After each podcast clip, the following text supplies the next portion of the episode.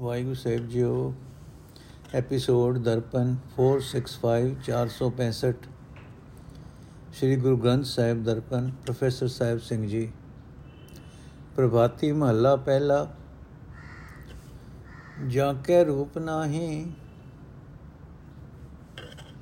ਜਾਂ ਕੈ ਰੂਪ ਨਾਹੀ ਜਾਤ ਨਾਹੀ ਨਾਹੀ ਮੁਖ ਮਾਸਾ ਸਤਗੁਰ ਮਿਲੇ ਨਿਰੰਜਨ ਪਾਇਆ ਤੇਰੇ ਨਾਮ ਹੈ ਨਿਵਾਸਾ ਔਦੂ ਸਹਜੇ ਤਦ ਵਿਚਾਰ, ਜਾਂ ਤੇ ਫਿਰ ਨਾ ਆਵੋ ਸੰਸਾਰ ਰਹੋ ਜਾਂ ਕੇ ਕਰਮ ਨਾਹੀ, ਧਰਮ ਨਾਹੀ ਨਾਹੀ ਸੁਚ ਮਾਲਾ। ਸਿਵ ਜੋਤ ਕਨੋ ਬੁੱਧ ਭਾਈ, ਸਤਗੁਰੂ ਰਖਵਾਲਾ। ਜਾਂ ਕੇ ਬਰਤ ਨਾਹੀ, ਨੇਮ ਨਾਹੀ ਨਾਹੀ ਬਕਬਾਈ ਗਤ ਅਵਗਤ ਕੀ ਚਿੰਤ ਨਾਹੀ, ਸਤਗੁਰੂ ਫਰਮਾਈ। ਜਾਂ ਕੈ ਆਸ ਨਾਹੀ, ਨਿਰਾਸ ਨਾਹੀ, ਚਿਤ ਸੁਰਤ ਸਮਝਾਈ। ਤੰਤ ਕੋ ਪਰਮ ਤੰਤ ਮਿਲਿਆ ਨਾਨਕਾ ਬੁੱਧ ਪਾਈ ਅਰਥੇ ਜੋਗੀ ਤੂੰ ਘਰ-ਬਾਰ ਛੱਡ ਕੇ ਪਿੰਡੇ ਤੇ ਸੁਆ ਮਲ ਕੇ ਹੀ ਇਹ ਸਮਝੇ ਬੈਠਾ ਹੈ ਕਿ ਤੂੰ ਜਨਮ ਮਰਨ ਦੇ ਚੱਕਰ ਵਿੱਚੋਂ ਨਿਕਲ ਗਿਆ ਹੈ। ਤੈਨੂੰ ਭੁਲੇਖਾ ਹੈ। ਅਡੋਲ ਆਤਮਕ ਅਵਸਥਾ ਵਿੱਚ ਟਿਕ ਕੇ ਪ੍ਰਭੂ ਦੀ ਸਿਫਤ ਸਲਾਹ ਵਿੱਚ ਸੁਰਤ ਜੋੜ।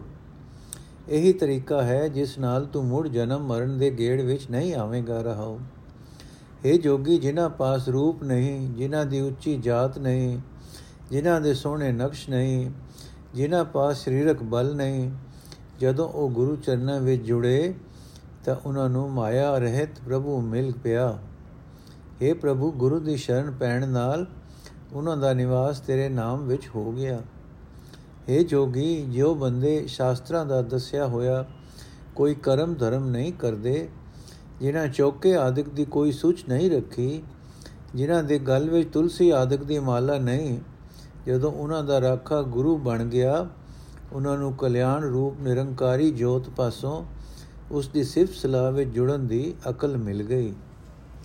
हे ਜੋਗੀ, ਜਿਨ੍ਹਾਂ ਬੰਦਿਆਂ ਨੇ ਕਦੇ ਕੋਈ ਵਰਤ ਨਹੀਂ ਰੱਖਿਆ, ਕੋਈ ਇਹੋ ਜਿਹਾ ਹੋਰ ਨੇਮ ਨਹੀਂ ਧਾਰਿਆ, ਜਿਹੜੇ ਸ਼ਾਸਤਰ ਚਰਚਾ ਤੇ ਕੋਈ ਚਤੁਰਾਈ ਵਾਲੇ ਬੋਲ ਬੋਲਣੇ ਨਹੀਂ ਜਾਣਦੇ। ਜਦੋਂ ਗੁਰੂ ਦਾ ਉਪਦੇਸ਼ ਉਹਨਾਂ ਨੂੰ ਮਿਲਿਆ, ਤਾਂ ਮੁਕਤੀ ਜਾਂ ਨਰਕ ਦਾ ਉਹਨਾਂ ਨੂੰ ਕੋਈ ਫਿਕਰ ਸਹਿਮ ਨਾ ਰਹਿ ਗਿਆ। ਇਹ ਨਾਨਕ, ਜਿਸ ਜੀਵ ਪਾਸ ਧਨ ਪਦਾਰਥ ਨਹੀਂ, ਕਿ ਉਹ ਦੁਨੀਆ ਵਿੱਚ, ਦੁਨੀਆ ਦੀਆਂ ਆਸਾਂ ਚਿੱਤ ਵਿੱਚ ਬਣਾਈ ਰੱਖੇ।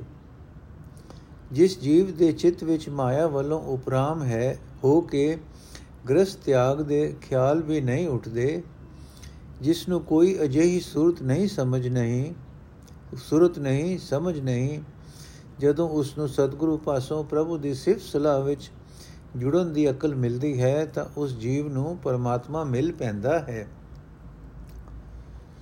ਪ੍ਰਭਾਤੀ ਮਹੱਲਾ ਪਹਿਲਾ, ਤਾਂ ਕਾ ਕਹਿਆ ਦਰ ਪਰਵਾਨ, ਬਿਖ ਅਮਰਤ ਦੋਇ ਸਮ ਕਰ ਜਾਣ, ਕਿਆ ਕਿਆ ਕਹੀਐ ਸਰਬੇ ਰਹਾ ਸਮਾਏ ਜੋ ਕੁਛ ਵਰਤੈ ਸਭ ਤੇਰੀ ਰਜਾਏ ਰਹਾਓ ਪ੍ਰਗਟੀ ਜੋਤ ਚੂਕਾ ਅਭਿਮਾਨ ਸਤਗੁਰ ਦੀਆ ਅੰਮ੍ਰਿਤ ਨਾਮ ਕਲ ਮੈਂ ਆਇਆ ਸੋ ਜਨ ਜਾਣ ਸਾਚੀ ਦਰਗਹਿ ਭਾਵੈ ਮਾਣ ਕਹਿਣਾ ਸੁਨਣਾ ਅਖਤ ਘਰ ਜਾਏ ਕਥਨੀ ਬਦਨੀ ਨਾਨਕ ਜਲ ਜਾਏ ਕਹਿਣਾ ਸੁਨਣਾ ਅਖਤ ਘਰ ਜਾਏ ਕਥਨੀ ਬਦਨੀ ਨਾਨਕ ਜਲ ਜਾਏ।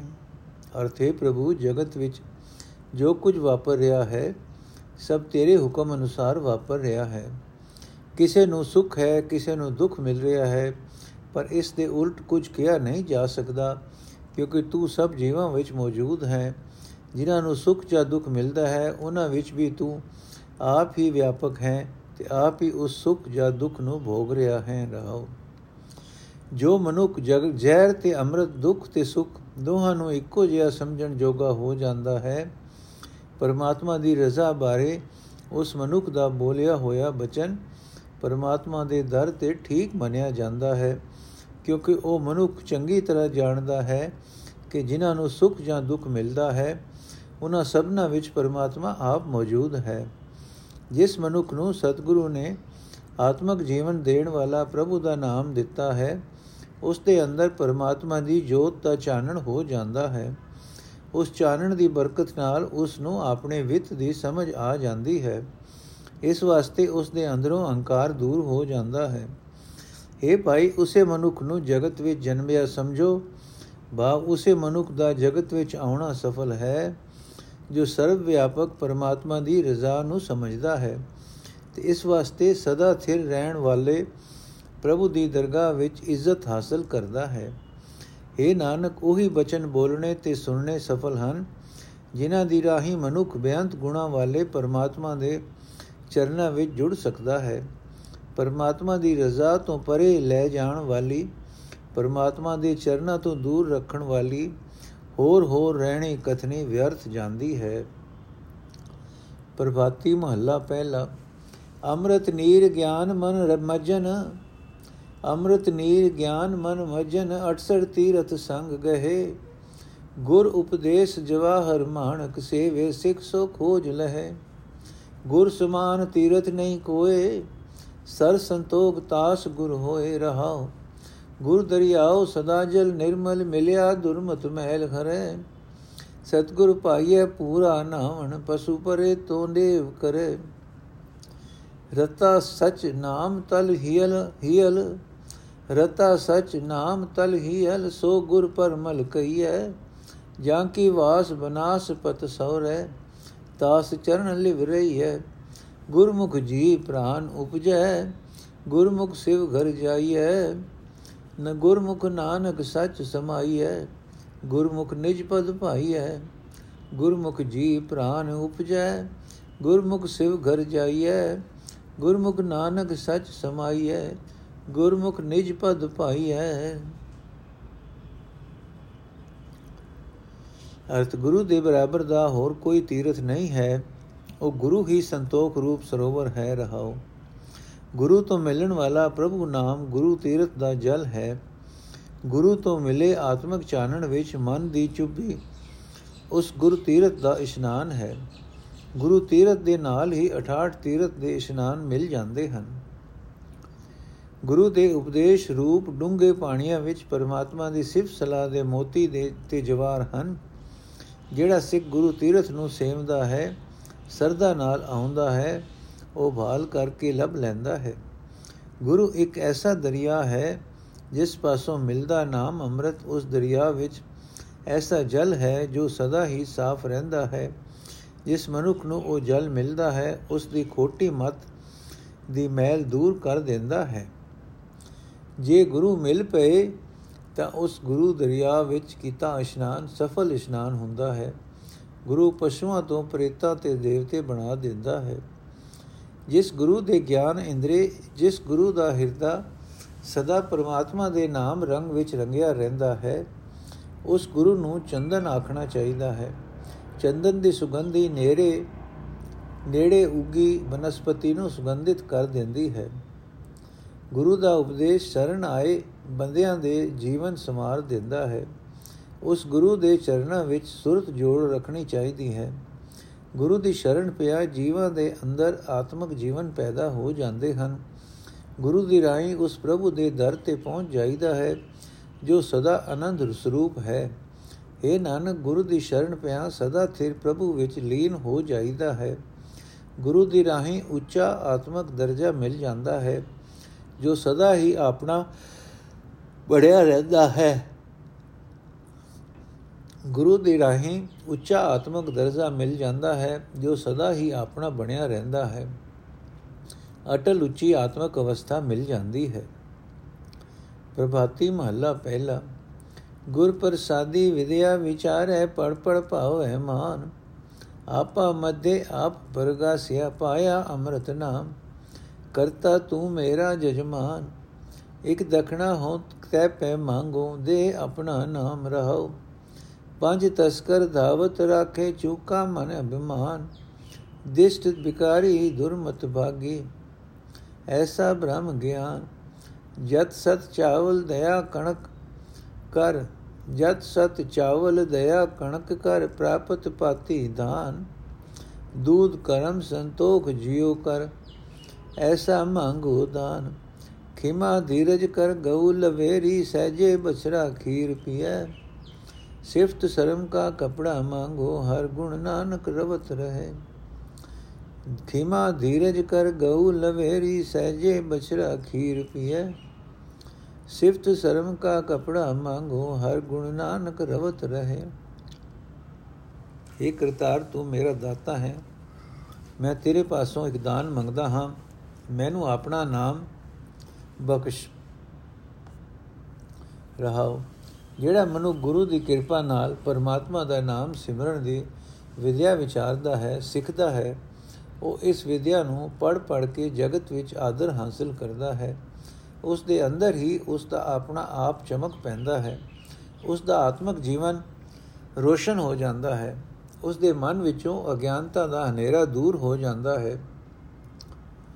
ਉਸ ਮਨੁੱਖ ਨੂੰ ਆਤਮਿਕ ਜੀਵਨ ਦੇਣ ਵਾਲਾ ਨਾਮ ਜਲ ਮਿਲ ਜਾਂਦਾ ਹੈ।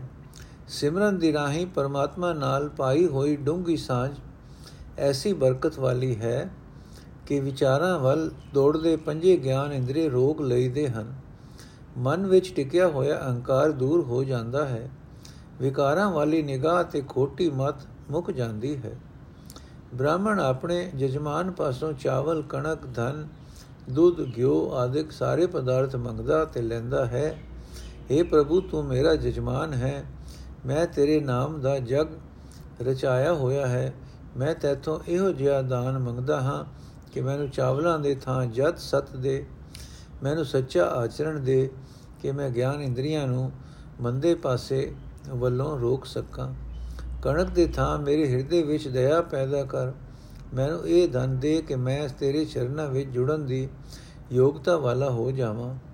ਮੈਨੂੰ ਸ਼ੁਭ ਕਰਨ ਦੀ ਸਮਰੱਥਾ ਬਖਸ਼, ਸੰਤੋਖ ਬਖਸ਼, ਇਹ ਹਨ ਮੇਰੇ ਵਾਸਤੇ ਦੁੱਧ ਤੇ ਘਿਓ। हे ਨਾਨਕ, ਆਖ हे ਪ੍ਰਭੂ, ਮੇਰੇ ਅੰਦਰ ਦੂਜਿਆਂ ਦੀ ਵਧੇਕੀ ਸਾਰਨ ਦਾ ਸੁਭਾਵ ਤੇ ਜਿਗਰਾ ਪੈਦਾ ਕਰ। ਇਹ ਹੈ ਮੇਰੇ ਲਈ ਲਵੇਰੀ ਗਾਂ, ਤਾਂ ਕਿ ਮੇਰਾ ਮਨ ਵੱਛਾ ਸ਼ਾਂਤ ਅਵਸਥਾ ਵਿੱਚ ਟਿਕ ਕੇ ਇਹ ਸ਼ਾਂਤੀ ਦਾ ਦੁੱਧ ਪੀ ਸਕੇ। ਮੈਂ ਤੇਥੋਂ ਤੇਰੀ ਸਿਫਤ ਸਲਾਹ ਕਰਨ ਦੇ ਉਦਮ ਦਾ ਕਪੜਾ ਮੰਗਦਾ ਹਾਂ, ਤਾਂ ਕਿ ਮੇਰਾ ਮਨ ਸਦਾ ਤੇਰੀ ਗੁਣ ਗਾਉਂਦਾ ਰਹੇ।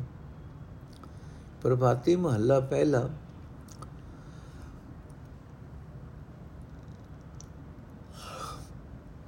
ਪ੍ਰਭਾਤੀ ਮਹੱਲਾ ਪਹਿਲਾ। ਆਵਤ ਕਿਨੇ ਨਾ ਰਾਖਿਆ, ਜਾਵਤ ਕਿਉ ਰਾਖਿਆ ਜਾਏ? ਜਿਸ ਤੇ ਹੋਆ ਸੋਈ ਪਰ ਜਾਣੇ ਜਾਂ ਉਸੀ ਮਾਏ ਸਮਾਏ।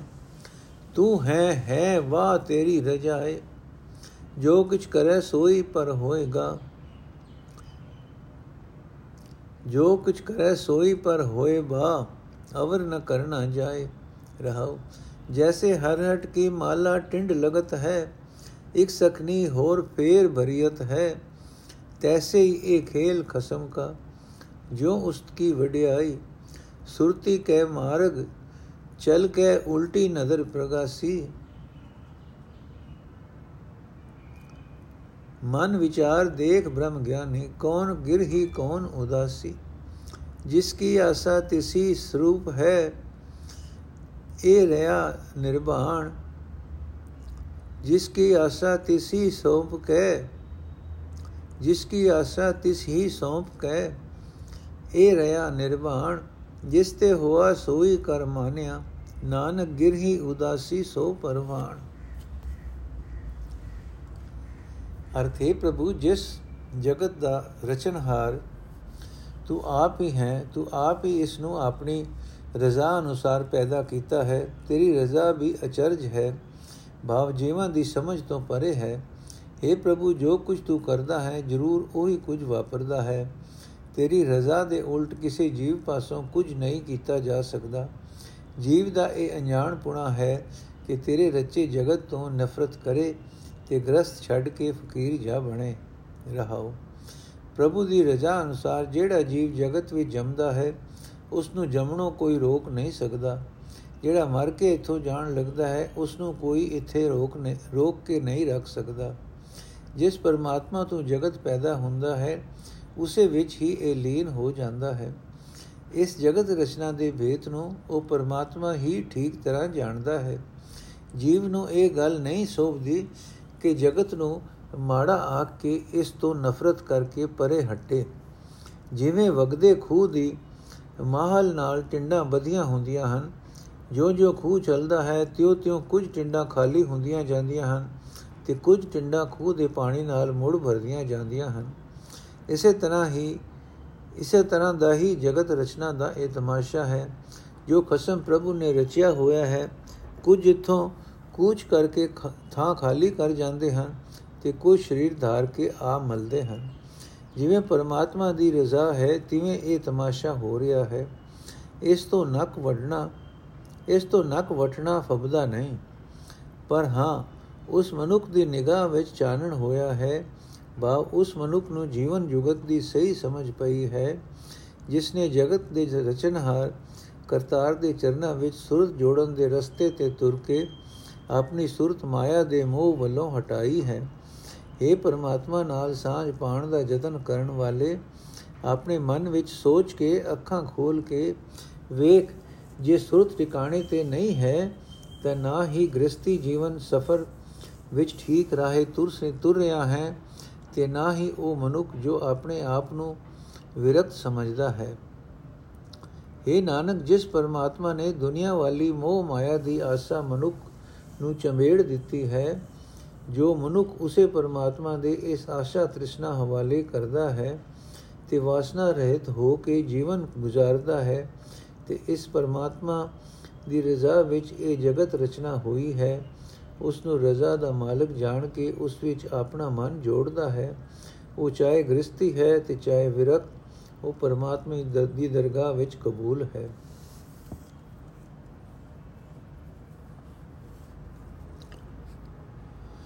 ਪ੍ਰਭਾਤੀ ਮਹੱਲਾ ਪਹਿਲਾ, ਦਿਸ਼ਟ ਵਿਕਾਰੀ ਬੰਧਨ ਬਾਂਦੇ ਹੋਂ ਤਿਸ ਕੈ ਬਲ ਜਾਈ, ਪਾਪ ਪੁਨ ਕੀ ਸਾਰ ਨ ਜਾਣੇ, ਭੂਲਾ ਫਿਰੇ ਅਜਾਈ। ਬੋਲੋ ਸਚ ਨਾਮ ਕਰਤਾਰ, ਫੁਨ ਬੋੜ ਨ ਆਵਣ ਵਾਰ ਰਹਾਉ। ਉੱਚਾ ਤੇ ਫੁਨ ਨੀਚ ਕਰਤ ਹੈ, ਨੀਚ ਕਰੇ ਸੁਲਤਾਨ। ਜਿਨੀ ਜਾਣ ਸੁਜਾਣਿਆ, ਜਗ ਤੇ ਪੂਰੇ ਪਰਵਾਨ ਤਾਂ ਕੋ ਸਮਝਾਵਣ ਜਾਈਏ ਜੇ ਕੋ ਭੂਲਾ ਹੋਈ। ਆਪੇ ਖੇਲ ਕਰੇ ਸਭ ਕਰਤਾ, ਐਸਾ ਬੂਝੈ ਕੋਈ। ਨਾਉ ਪ੍ਰਭਾਤੇ ਸ਼ਬਦ ਧਿਆਈਏ ਛੋਡੋ ਧੁਨੀ ਪਰੀਤਾ। ਪਰਮਤ ਨਾਨਕ ਦਾਸਨ ਦਾਸਾ, ਜਗ ਹਰਿਆ ਤਿਨ ਜੀਤਾ। ਪਰਮਤ ਨਾਨਕ ਦਾਸਨ ਦਾਸਾ, ਜਗ ਹਾਰਿਆ ਤਿਨ ਜੀਤਾ। ਅਰਥੇ ਭਾਈ, ਕਰਤਾਰ ਦਾ ਸਦਾ ਕਾਇਮ ਰਹਿਣ ਵਾਲਾ ਨਾਮ ਸਦਾ ਸਿਮਰੋ।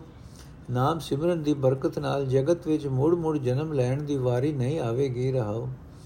ਮੈਂ ਉਸ ਬੰਦੇ ਤੋਂ ਕੁਰਬਾਨ ਜਾਂਦਾ ਹਾਂ ਜਿਹੜਾ ਆਪਣੀ ਵਿਕਾਰਾਂ ਵੱਲ ਜਾਂਦੀ ਸੁਰਤ ਨੂੰ ਹਰੀ ਨਾਮ ਸਿਮਰਨ ਦੀ ਡੋਰੀ ਨਾਲ ਬੰਨ ਰੱਖਦਾ ਹੈ।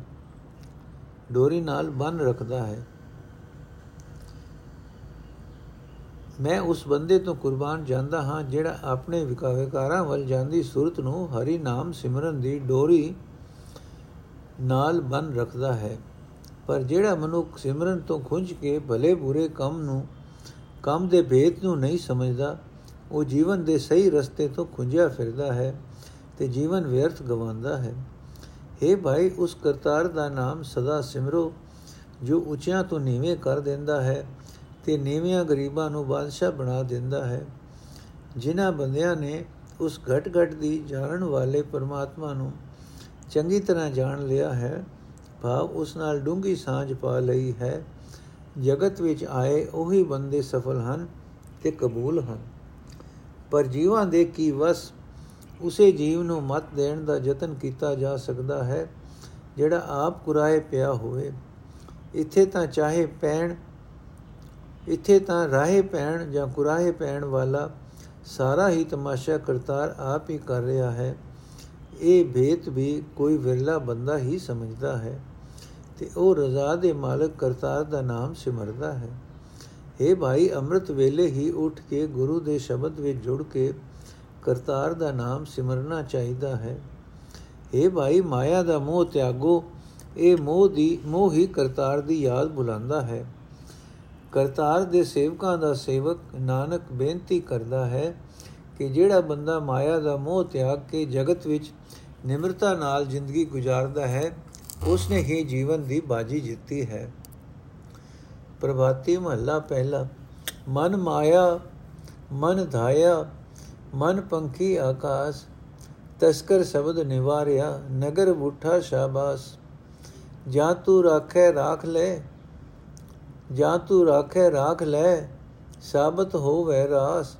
ਐਸਾ ਨਾਮ ਰਤਨ ਨਿਧ ਮੇਰੇ, ਗੁਰਮਤ ਦੇ ਲਗੋ ਪਗ ਤੇਰੇ ਰਹਾਓ ਮਨ ਜੋਗੀ, ਮਨ ਭੋਗਿਆ, ਮਨ ਮੂਰਖ ਗਵਾਰ ਮਨ ਦਾਤਾ ਮਨ ਮੰਗਤਾ ਮਨ ਸਿਰ ਗੁਰ ਕਰਤਾਰ।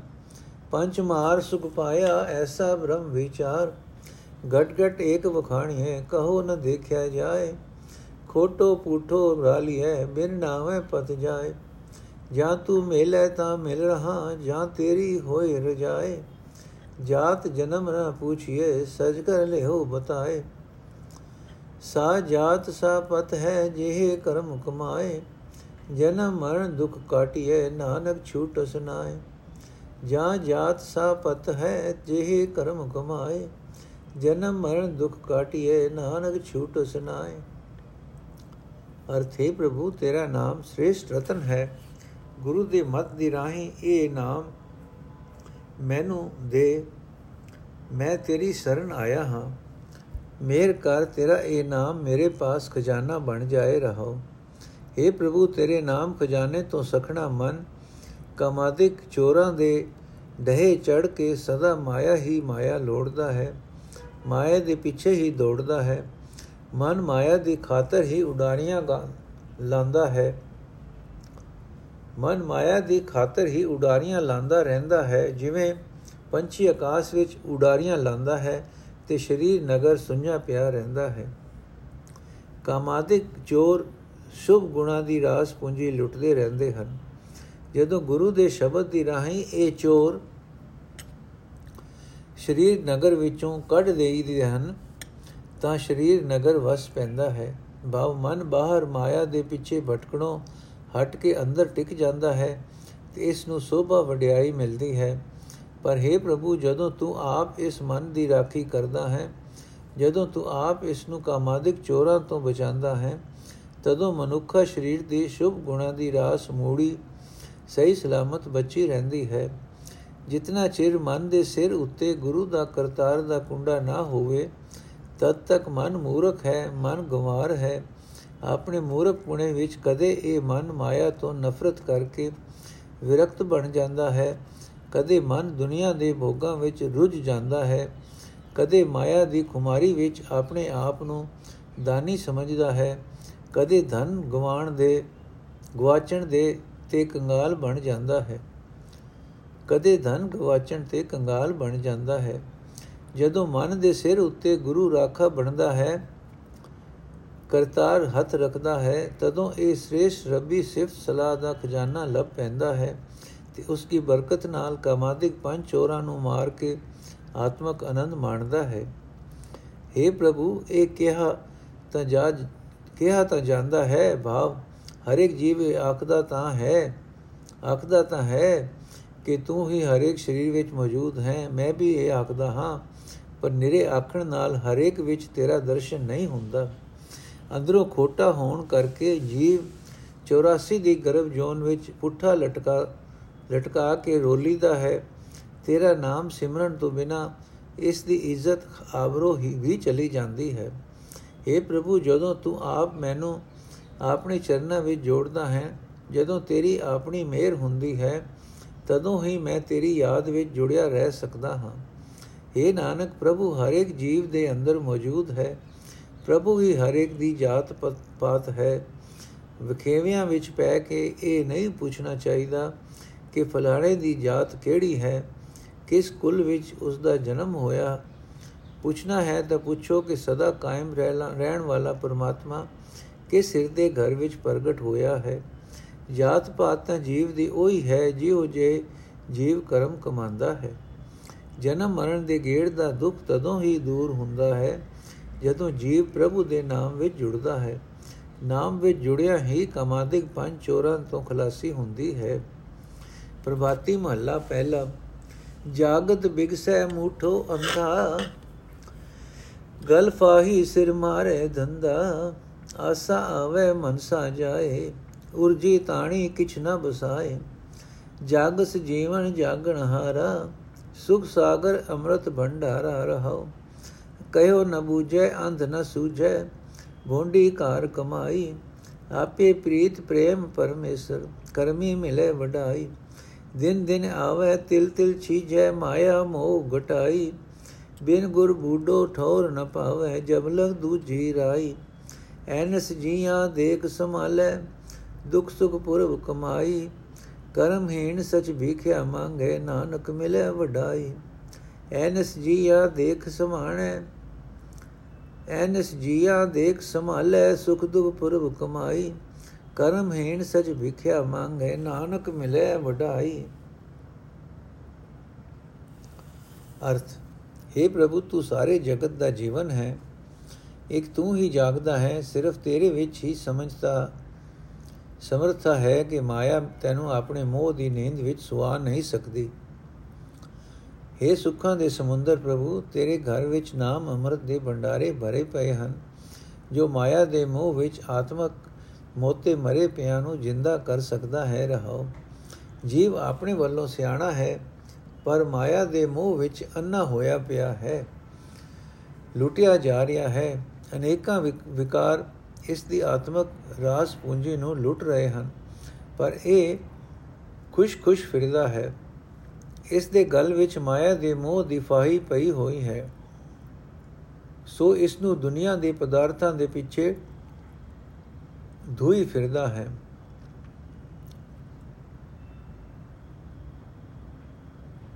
ਜੋ ਇਸ ਨੂੰ ਦੁਨੀਆ ਦੇ ਪਦਾਰਥਾਂ ਦੇ ਪਿੱਛੇ ਧੂਈ ਫਿਰਦਾ ਹੈ। ਜਗਤ ਦੇ ਜੰਜਾਲਾਂ ਦਾ ਫਿਕਰ ਇਸ ਦੇ ਸਿਰ ਉੱਤੇ ਚੋਟਾ ਮਾਰਦਾ ਰਹਿੰਦਾ ਹੈ। ਦੁਨੀਆ ਦੀਆਂ ਆਸਾਂ ਦਾ ਬੰਧਾ, ਆਸਾਂ ਦਾ ਬੱਧਾ ਜਗਤ ਵਿੱਚ ਆਉਂਦਾ ਹੈ। ਮਨ ਦੇ ਅਨੇਕਾਂ ਫੁਰਨੇ ਲੈ ਕੇ ਇਥੋਂ ਤੁਰ ਪੈਂਦਾ ਹੈ। ਇਸ ਦੀ ਜ਼ਿੰਦਗੀ ਦੀ ਤਾਣੀ ਦੁਨੀਆ ਦੀਆਂ ਆਸਾਂ ਤੇ ਮਨ ਦੀਆਂ ਦੌੜਾਂ ਨਾਲ ਪਿਲਚੀ ਪਈ ਹੈ। ਇਸ ਤਾਣੀ ਨੂੰ ਇਹਨਾਂ ਪੇਚਿਆਂ ਤੋਂ ਸਾਫ਼ ਰੱਖਣ ਵਾਸਤੇ ਇਸ ਦੀ ਕੋਈ ਪੇਸ਼ ਨਹੀਂ ਜਾਂਦੀ। ਮਾਇਆ ਦੇ ਮੋਹ ਵਿੱਚ ਜੀਵਨ ਇਤਨਾ ਅੰਨਾ ਹੋਇਆ ਪਿਆ ਹੈ ਕਿ ਕਿਸੇ ਆਖੀ ਹੋਈ ਸਿੱਖਿਆ ਨੂੰ ਇਹ ਸਮਝ ਨਹੀਂ ਸਕਦਾ। ਆਪਣੇ ਆਪ ਇਸ ਨੂੰ ਆਤਮਿਕ ਜੀਵਨ ਬਚਾਉਣ ਦੀ ਕੋਈ ਗੱਲ ਸੂਝਦੀ ਨਹੀਂ। ਨਿਤ ਮੰਦੇ ਕੰਮ ਹੀ ਕਰੀ ਜਾ ਰਿਹਾ ਹੈ, ਪਰ ਜੀਵ ਦੇ ਵਸ ਦੀ ਗੱਲ ਨਹੀਂ ਹੈ। ਪਰਮੇਸ਼ਰ ਆਪ ਹੀ ਆਪਣੇ ਚਰਨਾਂ ਦੀ ਪ੍ਰੀਤ ਪ੍ਰੇਮ ਬਖਸ਼ਦਾ ਹੈ। ਉਸ ਦੀ ਮਿਹਰ ਨਾਲ ਹੀ ਉਸ ਦਾ ਨਾਮ ਸਿਮਰਨ ਦਾ ਮਾਣ ਮਿਲਦਾ ਹੈ। ਜ਼ਿੰਦਗੀ ਦਾ ਇੱਕ ਇੱਕ ਕਰਕੇ ਦਿਨ ਆਉਂਦਾ ਹੈ ਤੇ ਇਸੇ ਤਰ੍ਹਾਂ ਥੋੜੀ ਥੋੜੀ ਕਰਕੇ ਉਮਰ ਘਟਦੀ ਜਾਂਦੀ ਹੈ। ਪਰ ਮਾਇਆ ਦਾ ਮੋਹ ਜੀਵ ਦੇ ਹਿਰਦੇ ਵਿੱਚ ਉਸੇ ਤਰ੍ਹਾਂ ਟਿਕਿਆ ਰਹਿੰਦਾ ਹੈ। ਗੁਰੂ ਦੀ ਸ਼ਰਨ ਆਉਣ ਤੋਂ ਬਿਨਾ ਜੀਵ ਮਾਇਆ ਦੇ ਮੋਹ ਵਿੱਚ ਡੁੱਬਾ ਰਹਿੰਦਾ ਹੈ। ਜਦੋਂ ਤੱਕ ਇਸ ਦੇ ਅੰਦਰ ਰਤਾ ਭਰ ਵੀ ਮਾਇਆ ਦੀ ਪ੍ਰੀਤ ਕਾਇਮ ਹੈ, ਇਹ ਭਟਕਦਾ ਫਿਰਦਾ ਹੈ, ਇਸ ਨੂੰ ਆਤਮਿਕ ਸੁਖ ਦੀ ਥਾਂ ਨਹੀਂ ਲੱਭਦੀ। ਆਤਮਿਕ ਜੀਵਨ ਦੀ ਦਾਤ ਪ੍ਰਭੂ ਤੋਂ ਹੀ ਮਿਲ ਸਕਦੀ ਹੈ। ਦਿਨ ਰਾਤ ਬੜੇ ਗੋਹ ਨਾਲ ਜੀਵਾਂ ਦੀ ਸੰਭਾਲ ਕਰਦਾ ਹੈ ਤੇ ਜੀਵਾਂ ਦੀ ਪੁਰਬਲੀ ਆਤਮਿਕ ਜੀਵਨ ਦੀ ਦਾਤ ਪ੍ਰਭੂ ਤੋਂ ਹੀ ਮਿਲ ਸਕਦੀ ਹੈ, ਜੋ ਦਿਨ ਰਾਤ ਬੜੇ ਗੋਹ ਨਾਲ ਜੀਵਾਂ ਦੀ ਸੰਭਾਲ ਕਰਦਾ ਹੈ ਤੇ ਜੀਵਾਂ ਦੀ ਪੂਰਬਲੀ ਕਮਾਈ ਅਨੁਸਾਰ ਇਹਨਾਂ ਨੂੰ ਸੁਖ ਜਾਂ ਦੁੱਖ ਭੋਗਣ ਨੂੰ ਦਿੰਦਾ ਹੈ। हे ਪ੍ਰਭੂ, ਮੈਂ ਚੰਗੇ ਕੀਤੇ ਕਰਮਾਂ ਦਾ ਮਾਣ ਨਹੀਂ ਕਰਦਾ। ਮੈਨੂੰ ਨਾਨਕ ਨੂੰ ਤੇਰਾ ਨਾਮ ਸਿਮਰਨ ਦੀ ਵਡਿਆਈ ਮਿਲ ਜਾਏ। ਨਾਨਕ ਤੇਰੇ ਦਰ ਤੇ ਤੇਰਾ ਨਾਮ ਸਿਮਰਨ ਦੀ ਵਿਛਿਆ ਹੀ ਮੰਗਦਾ ਹੈ। हे ਪ੍ਰਭੂ, ਮੈਂ ਚੰਗੇ ਕੀਤੇ ਕਰਮਾਂ ਦਾ ਮਾਣ ਨਹੀਂ ਕਰਦਾ। ਮੈਨੂੰ ਨਾਨਕ ਨੂੰ ਤੇਰਾ ਨਾਮ ਸਿਮਰਨ ਦੀ ਵਡਿਆਈ ਮਿਲ ਜਾਏ। ਨਾਨਕ ਤੇਰੇ ਦਰ ਤੋਂ ਤੇਰਾ ਨਾਮ ਸਿਮਰਨ ਦੀ ਵਿਖਿਆ ਹੀ ਮੰਗਦਾ ਹੈ। ਵਾਹਿਗੁਰੂ ਜੀ ਕਾ ਖਾਲਸਾ, ਵਾਹਿਗੁਰੂ ਜੀ ਕੀ ਫਤਿਹ। ਅੱਜ ਦਾ ਐਪੀਸੋਡ ਇੱਥੇ ਸਮਾਪਤ ਹੈ ਜੀ।